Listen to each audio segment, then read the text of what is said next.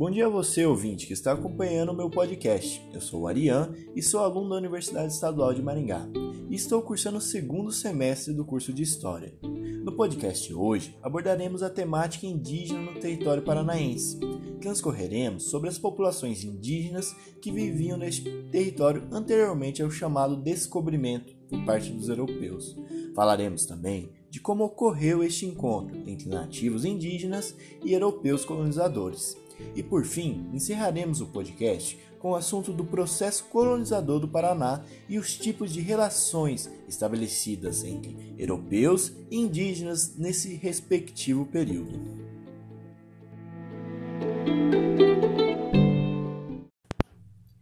Inicialmente, falaremos sobre a ocupação humana no território paranaense.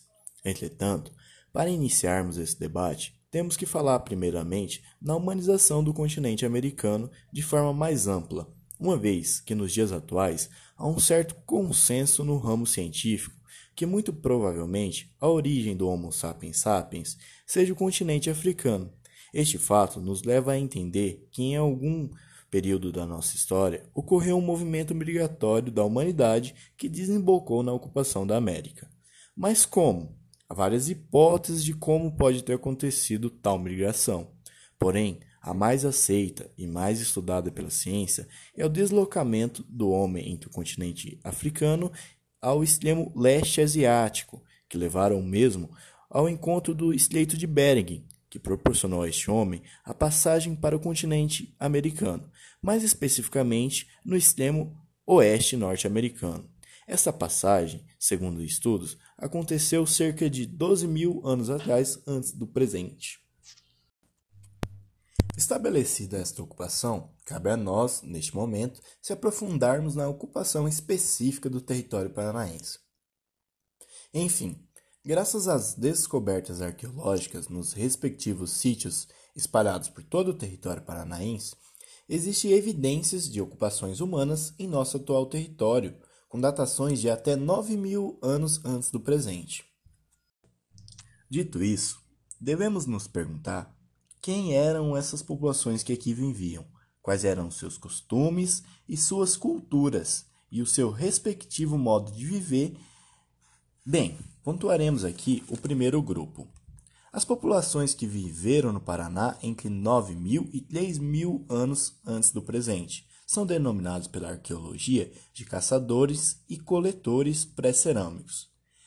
Deste grupo, pode-se dividir ele em três populações: Almaitá, Umbu e Sambaqui, sendo a população Sambaqui vivendo no litoral, a Umbu nas terras altas e a Humaitá nos vales dos grandes rios.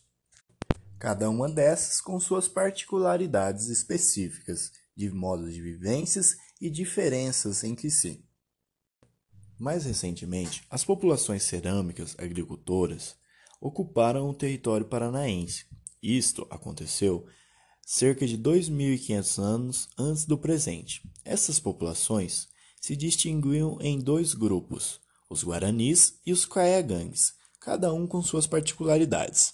Abordaremos algumas destas neste momento. Iniciaremos abordando, primeiramente, a população guarani. A denominação guarani define ao mesmo tempo a população e o nome da respectiva língua por ela falada. Os guaranis ocuparam os vales e as terras adjacentes de quase todos os grandes rios e seus afluentes.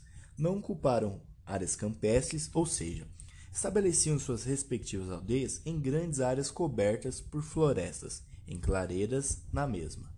As aldeias tinham tamanhos variados, podendo comportar mais de mil pessoas organizadas socialmente por meio de relações de parentescos e politicamente, assim estabelecendo possíveis alianças políticas na aldeia.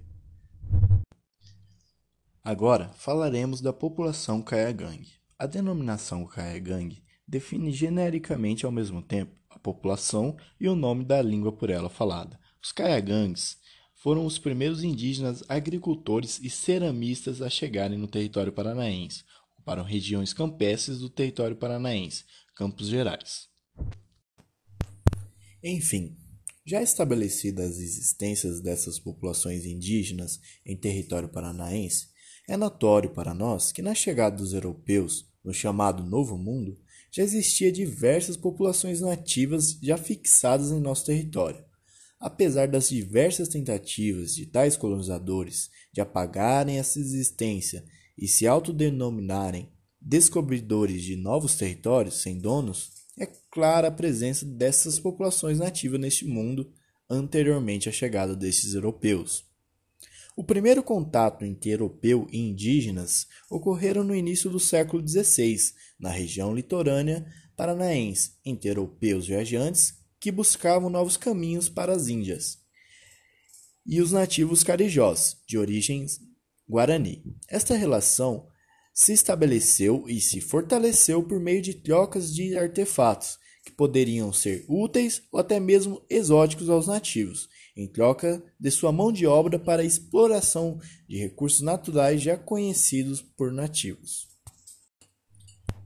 Vale mencionar aqui também a existência das missões em território paranaense, cujo objetivo central das mesmas era subjugar a cultura e religião indígena e impor a cultura e os costumes cristãos ao indígena. Essas missões eram grandes povoamentos liderados pela figura de um padre jesuíta, com o intuito de salvar a alma do dito sem almas, os indígenas. Assim, estimulando as relações entre europeus e indígenas. Pois então, hoje, por hoje foi só, pessoal. Espero que tenham gostado do podcast.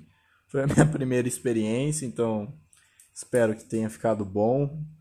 especialmente a nossa ouvinte preferida, Ana Lúcia. Ela mandou uma mensagem. Brincadeira, professora. Espero que tenha gostado.